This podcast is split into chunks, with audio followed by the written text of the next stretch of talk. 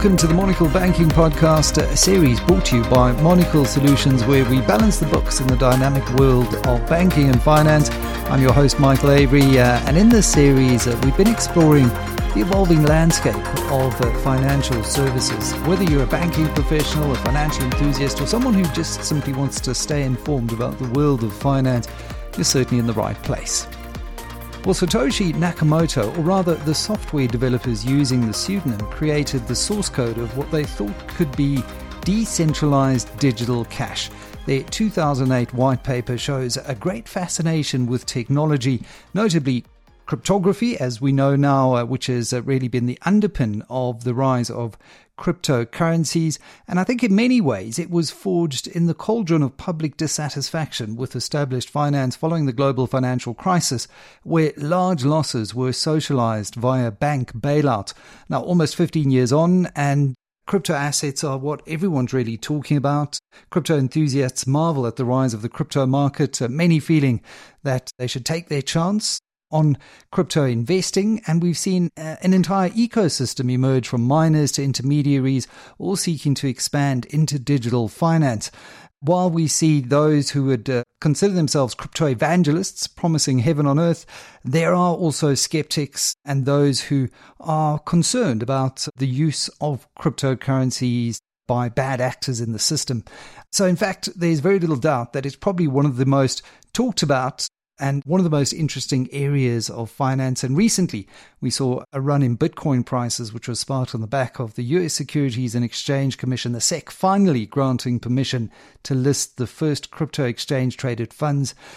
But there's also a much broader philosophical debate that is still being had around use case and, importantly, what cryptocurrencies mean for the current Western rules based system, which relies on transparency to counter threats from rising terrorism targeting Western democracy to rising populism. There was a, an article out just the other day of it was published as an expose by USA Today, unveiling what it calls crypto's Nazi problem, with few rules to stop them. How uh, white supremacists are uh, using cryptos to fundraise for hate. On the other side of the crypto coin are its benefits, the low cost to remit money, for example, and its appeal as an investment, digital gold, if you will. Now, someone who's witnessed this nascent financial instrument from the very beginning is the founder of South African crypto exchange VALR, Farzam Ehsani, who ended up leaving the relative comfort of his job at leading merchant and investment bank RMB to pursue his dream of building the exchange. Zam, it's uh, a great pleasure having you on the podcast. It's a pleasure to be with you as always. You're what can only be described as a world citizen. You've got work experience at the UN in Kenya. You've worked in Israel. You've worked at Deloitte Consulting in San Francisco, McKinsey, and RMB. You speak English, French, Swahili, and Farsi. A very interesting individual from that perspective. Can you just share with us your journey into the world of, uh, firstly, corporate and investment banking from those early days in your Braamfontein apartment and what drove your interest in understanding this in- industry? Absolutely. So it was about 2011. I had just left McKinsey. I had been a consultant for many years at McKinsey and Deloitte Consulting in San Francisco and then came to South Africa in 2006, which is when I started with McKinsey. And post my stint at McKinsey, I really was a very privileged position to kind of look at the world and to decide what I wanted to do. I had uh, some savings in the bank, so I wasn't so pressed to go and find a job. And I took about a year off to kind of think about what I wanted to do. And at the time, you will recall it was the time of the Greek debt crisis. We had a whole host of issues. Gold prices at that time were above 1900 US dollars per ounce. We're back in that in that category, actually higher than that now. But it was a time of uncertainty in the financial system globally, and it was obviously just in the shadow of the global financial crisis.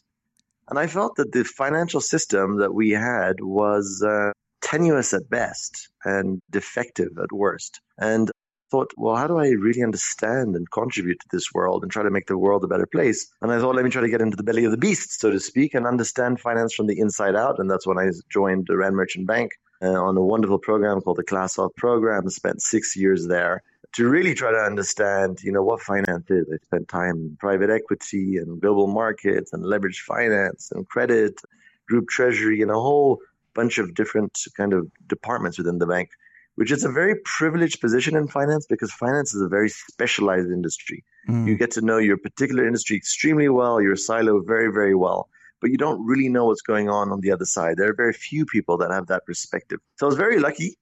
And then I heard about Bitcoin, you know, probably at the beginning of my tenure at RMB. Thought it was a complete scam initially. Didn't want to understand any more about anything more about it because I thought I'm not going to waste my time. But I had a very dear friend of mine a couple of years later, uh, who I gave a call and I said, Adam, you know, you should be out of this industry. It's a scammy industry. And he said, Farzam, I don't think you understand what it is. You don't understand what blockchain technologies, you don't understand what Bitcoin is. Let me explain a couple of things to you. And that was, I think, 2014, 2015. And since then, they say the rest is history. Yeah, and uh, it's interesting that you say that. Initially, your your view was shifted by by your friend Adam was it that shifted that perspective? Because you then also played a critical role in initiating and leading blockchain work at the RMB Foundry. Was it that turned your skepticism into one of, of interest and ultimately such support in founding VALR? I think the main thing is that I realized that I didn't really understand our current financial system. I didn't really understand what money is. I didn't understand where it comes from how it's created, how it's destroyed, um, all these different mechanisms that we kind of we don't really ask questions about anymore. You know, you're brought up, you're told about banks, and that's where money is kept, and you got cash in your pocket, or you go and deposit it at the bank, and then it shows up in your app nowadays. But you know, I think one of the main things is this concept of double spending, which very few people have heard about or know about. It's a very simple concept, but in brief, and I will just take a minute to go into that, which is that you know you have your phone michael. I'm on my phone speaking to you. These are physical devices that are created for digital media. And so you know we're talking through voice over ip at the moment. We are on your phone you got a folder for your pictures and for your photos your photos and your music and your documents. All of these things are digital Yet 95% of our money in the world, rands, dollars, etc., is actually digital. It's not physical notes and coins, and it's not backed by anything like gold or anything physical. It's purely digital ones and zeros on servers of banks and financial institutions. So the question is, okay, well, if you've got folder on your computer for all your other digital things, your music and your pictures, why don't you have a folder for this other this other digital thing called money? And the reason is double spending because if we have something that's digital, it can be copy and pasted ad infinitum into infinity at zero cost. And therefore everybody would be tempted to create more and more money, just copy and paste that money in their in their folder. And then what you would have is huge supply of the money. You have hyperinflation of the currency, it would crash. And so we don't allow ourselves to do that. And so the only people that can have digital money are the banks themselves. They, you know, create it, they through loans we don't, as a society, trust banks necessarily. So we have regulators that oversee them. But this idea that, wow, I am at the mercy of a third party institution. And if for whatever reason they don't like me or they get something wrong about, you know, either my credit score or a complaint about me, and they cut me off of the system, which actually happened a few years ago, where for some reason, this is before I was in crypto, I couldn't use my credit card for some reason. So for for about two days, I was cut out of the system from accessing any of my money. I thought this is a really, really poor system, and I need to have a bit more ability to host digital finance myself rather than just have the option of just having cash physically or digitally at the bank. I think it's a very interesting explanation of the, the problem that cryptocurrency is is trying to solve. And it reminds me, uh, Austrian economist Friedrich Hayek and his assertion that economists have largely made a mess of things. And he proposed the denationalization of money. He was wary of central banks. And I think what we've seen most recently since the global financial crisis in the US Fed through various bouts of quantitative easing and the ability to print money, but that induces inflation. And now reining it in through these record interest rate increases, certainly the pace of them, has led to uh, further distrust of the way central banks are managing the global economy. But Hayek believed that, that market forces would naturally restrict the number of currencies in circulation. That's not what we see necessarily with cryptocurrencies, where we see thousands of cryptocurrencies available. What do you think about this this issue with cryptocurrencies and uh, specifically the proliferation of different types of cryptocurrencies, the impact that that might have on its potential use into the future. I mean, is this just the early days, or will we start to see something of a consolidation in the cryptocurrency space? That's exactly it. We're still in the early days. We've seen a Cambrian explosion of ideas, of different types of algorithms, of different types of blockchain technologies to to really see what is best. You know, it's really an open field. You know, we're a teenager. We're 15 years into this, you know, cryptocurrency ecosystem. Literally, just this month, actually, is 15 years that, that, that Bitcoin is in existence. And so, the best analogy I can give you is to go back to the, you know, late 90s, where there was a Cambrian explosion of all sorts of tech stocks, internet stocks, web companies. You know, everything was on the web. That was the next big thing. And and you know, okay, come 1999 and 2000, we had this huge crash, and many of those companies went bankrupt and and, you know, one could have been tempted to say, oh my goodness, what a, this was all a scam. And, you know, look at this, you know, crashing and of value of all of these companies. But then 24 years hence, the most valuable companies in the world are predominantly companies that were established in that era, companies that are based on the internet, companies like Facebook and Amazon, Google, etc. Right? So we're still in that early phase right now, and there's still a tremendous amount of experimentation. And the beauty about this technology is that the people that make the decisions about what will be successful isn't a politician or a political party or a particular government. It is the people of the world that vote with their money about what they buy and what they sell, which is why we started VALR in the first place. It's a marketplace. The market will speak. And so while we at VALR we list over 80 cryptocurrencies ourselves on our platform. We're very clear that we are not the deciders of what will be the currency or the asset that is chosen by the public.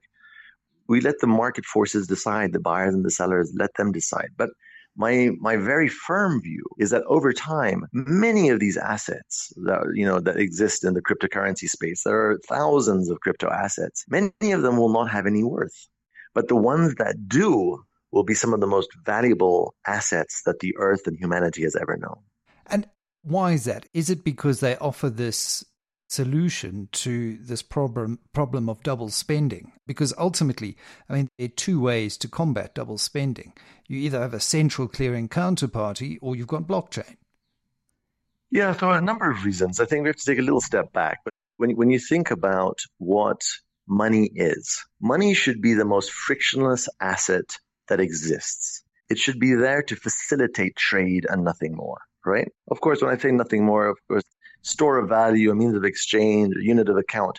But my point of saying facilitates trade is day to day in society with money, you want money to be seamless such that you can focus on the commodity that you're buying, the property that you're buying, the goods that you're buying, the services that you're buying. You think about that leg of the transaction. You don't think about the payment itself. And so when you think about cryptocurrencies, they are divisible, they're durable, they're, fun- they're fungible, they're portable, they're scarce.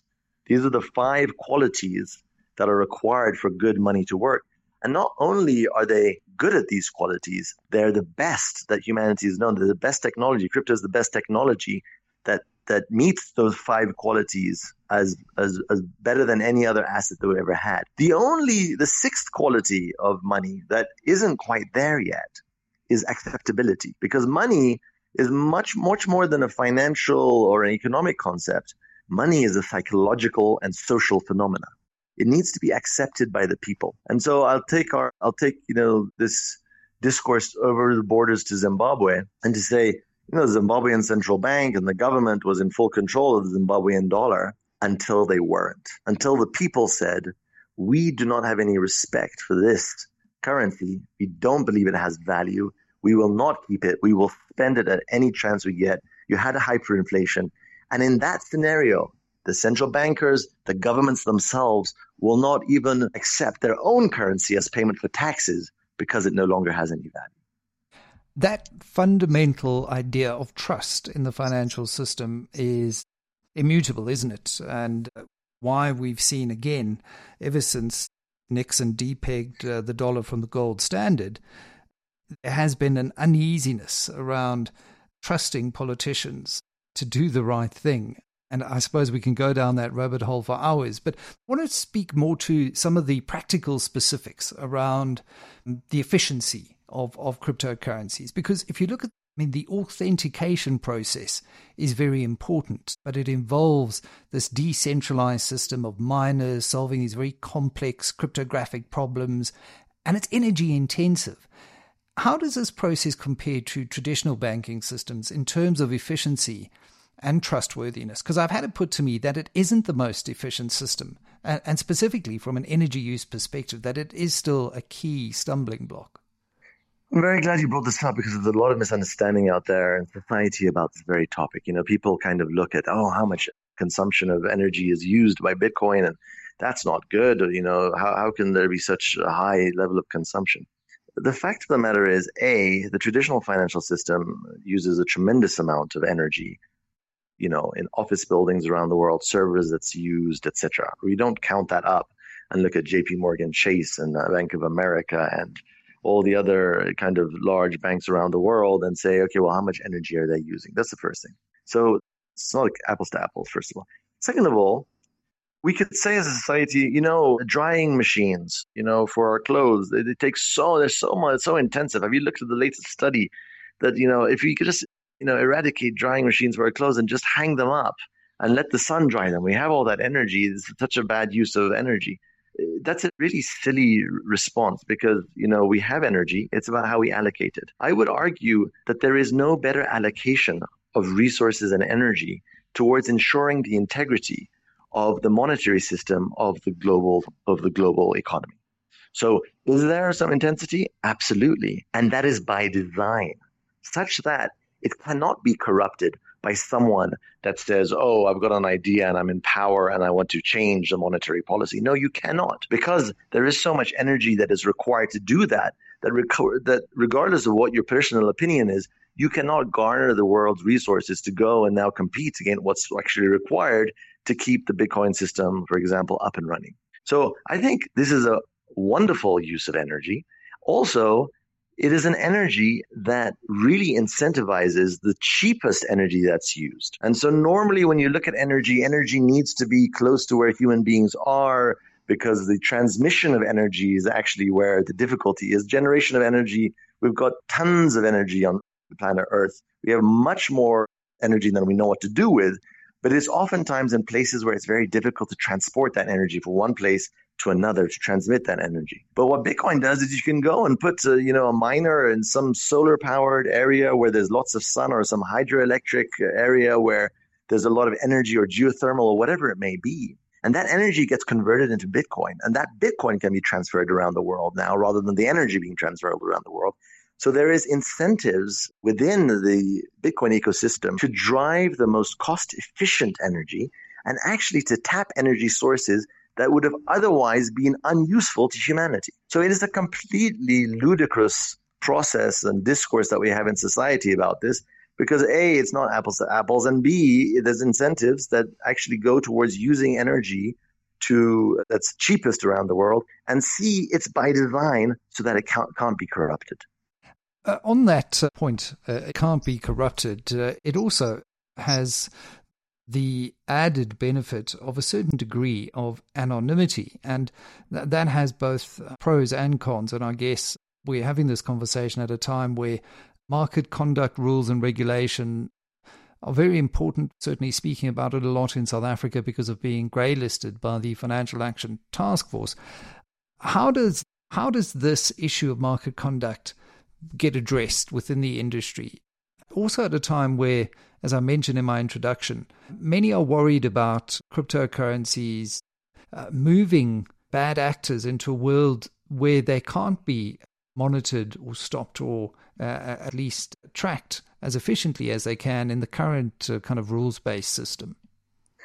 Yeah, so let's look at another industry, which is communications, for a moment. And and and a number of years ago, a few decades ago, communication was was highly regulated it was very difficult to get any type of communication, whether you know whether a telephone where all you know important telephones that were going through government systems were tapped, or you know your your emails were going through a post office and those post those letters could be intercepted and read by the government, etc.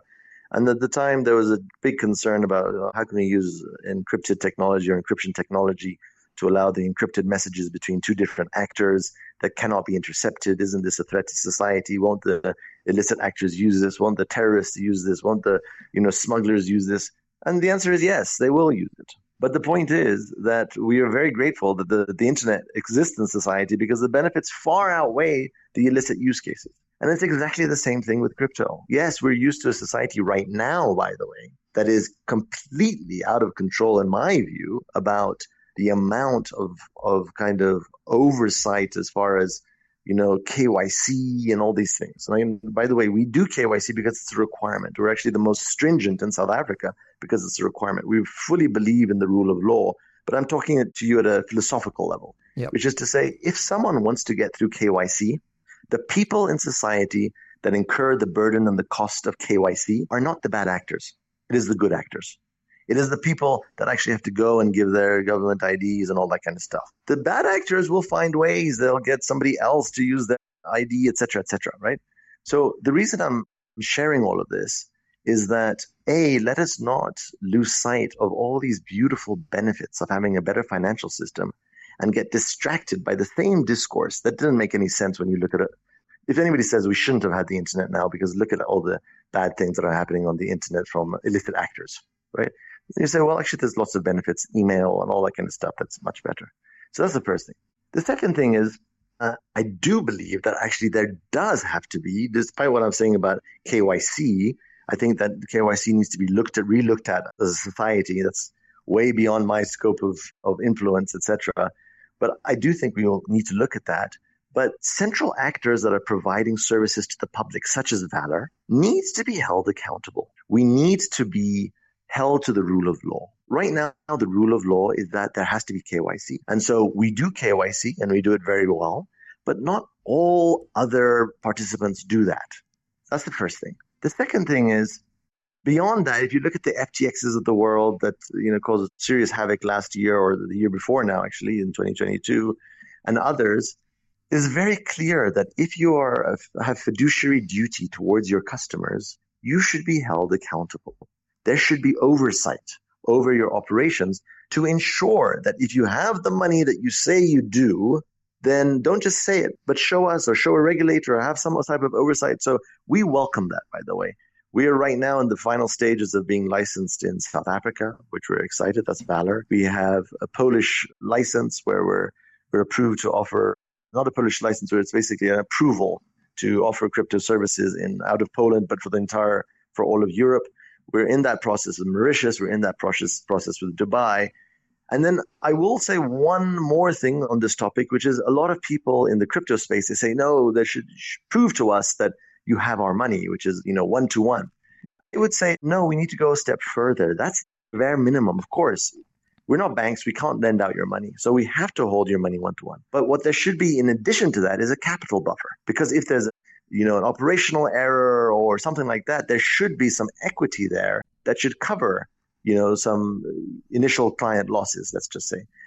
We're not right now, we're still at the discourse of one to one for, most people, but I'm saying no, we have to go beyond that and provide more security and more benefits for, for customers. So we welcome that oversight, but it does need to be reasonable. It does need to kind of be efficient such that we allow innovation to prosper but also protect the best interests of society and the public. Yeah, it's about striking that right balance. And and I guess, you know, given what we've just seen with the, the first few ETFs launched in the US, we are seeing an approach taken by the world's largest capital markets to towards acceptance of cryptocurrencies and the efforts that are underway to ensure that that balance between innovation and adhering to a rules based system that provides protection for, for the global good can be struck. How significant is it that uh, SEC Chair Gary Gensler, who was a, a crypto skeptic, voted in favor of the approval of the ETFs? And, um, and what do you see as the impact of these 11 applications for Bitcoin ETFs having on the broader market? It was a very significant milestone. The reason that is, is that, you know, for the first time in the United States, the largest economy in the world, that people can now go through their regular their regular brokerage accounts and they can buy some Apple stock and then they can buy some S&P 500 ETF. and they can also buy a Bitcoin ETF right now. And so what it does is it opens the channels in a very, very big way to the masses and to the public to say, you know, if I want to get some exposure to this asset class, I can buy this ETF. So it's a very significant milestone. It was bound to happen, happen. It's inevitable, but this is just one kind of milestone on many more to come. I think it's important to really recognize the where we are again in this journey gold, which is, you know, the asset that's kind of been the monetary backbone for our financial system for 5,000 years, the global value of all gold above ground right now is about 14 trillion US dollars. If you look at Bitcoin itself today, the value of all Bitcoin in existence is about 8 billion, 800 billion US dollars. And so the differential between gold and Bitcoin is about a 17x differential. And so if you look at anything in the past that has morphed from being analog medium into a digital medium, the digital medium hasn't only gone and matched the analog level of, of prevalence, but has far exceeded it, whether you look at communication, music, videos, whatever it may be. And so many people look Bitcoin as the digital equivalent of the analog gold version. And so my view is that we're still looking at a huge amount of appreciation of the Bitcoin price. If you do a 17x from where we are, we're looking at a Bitcoin price of about 700,000 US dollars. And I think it will far exceed that in the next, you know, say decade or two. And then certainly I think we'll see a lot of volatility and appreciation in the short term as well. But my point is really, we're talking about a teenager, a 15 year old concept that has just been approved to be in all brokerage accounts, you know, in the United States. And granted, there are some to show you, like places like Vanguard, one of the largest, you know, money managers in the world, they have come out and said, yes, even though it's been approved, we're not going to actually offer it to our customers. And so many of our, the customers are leaving Vanguard and going to the likes of Fidelity. But my point is, there is still so much skepticism that mm-hmm. excites me because it means we're still so early.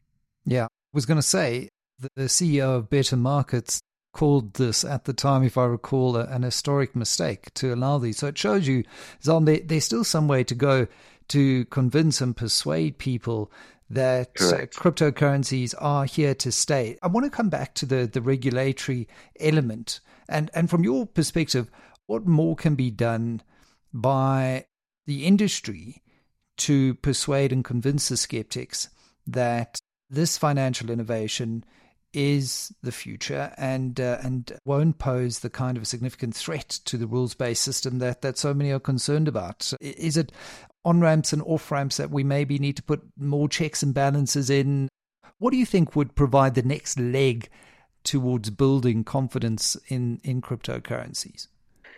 Yeah, I think to be honest, it's it's not really about words, but it's about actions and deeds. And I think players like VALR and others that are in the industry that are trying to build a better financial system, we just need to keep our heads down and keep building. And, you know, the fact that when we send, you know, dollars or rands, whatever, in our financial system, that it takes at best hours to receive to be received at their destination, and normally maybe it could take a few, a few days and sometimes even more than that to to arrive at its destination that's just not acceptable in a world that has this wonderful you know, global intercommunication system called the internet. And so we're working towards a world where value gets transferred across borders as quickly as an email does. We're not there yet. And if you think as a skeptic that we are in a world that is acceptable and this is how it's always going to stay, well, I have news for you. Whether it's Bitcoin or not, one immutable thing about the history of our financial system is that it is mutable. It will change. There's no question about that. The question is, what will it change to? So if you're thinking we're going to stay in this system, well, you're defying all the logic and history of our, our entire existence as a human species. My view is that Bitcoin and cryptocurrencies offer the best alternative that I've seen. I keep asking myself, if not Bitcoin and crypto, what else? Nobody provides me with an answer for that. And so I know I'm using words now, but to answer your question, Uh, we just need to actually prove it. As an example, right now, I do advise this to others, is like if you want to bring dollars into South Africa, as an example, you can use the financial system and you'll take $100. And I actually wrote a tweet about this tweet storm. You could bring $100 in and you'll probably arrive with $95 worth of rands in yeah. the system.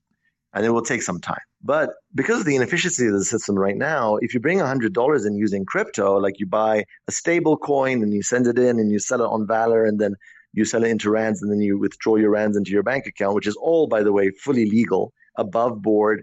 It doesn't contravene any exchange controls because you're bringing the, the value into the country. Well, a hundred dollars worth of, uh, you know, like a hundred dollars in the United States that you send via the system that I just talked about will land you with a hundred and three dollars worth of rand because of the inefficiencies that exist in the in the current system, and at a much quicker speed. I won't go into those details, but I encourage people to go and look at my, my Twitter account and you'll see all the details and the mathematics and all that kind of stuff there. But my point is now I have skeptics that used to work with me at the bank that said the Bitcoin's a scam. They said, Oh, Farzam, can you can you actually show me how to send that, that value? It's much quicker. And now they're the ones that are doing it, not me. So it's the proof is in the pudding, as they say. It really is. And having recently experienced that myself on my travels to Tanzania, I can say that is a very real use case that cryptocurrencies are solving for amongst many. But still, I do think, as you say, we're talking about a teenager, and there's lots of growing up that certain actors in the industry have to do as well, given the likes of the FTXs, uh, Revix last year. All of those are sad and unfortunate examples of things that can go wrong. And I guess um, just on that last point, you know, it is up to the industry to, really provide greater due diligence and, and fiduciary responsibility as the crypto industry evolves and becomes an adult. We're going to have to leave it there. That wraps up this week's episode of the Monocle Banking Podcast with my guest, Farzam Ehsani, founder of VALR.com. We'll chat soon. Thank you so much. Before we go, uh, we'd like to extend our gratitude to our growing audience for tuning in. Please remember to share the content. You can find us on all good podcast platforms. Reach out to me at Badger on X or email the team at Monocle Solutions. Thank you for tuning in, and until next time, don't forget to subscribe to our channel.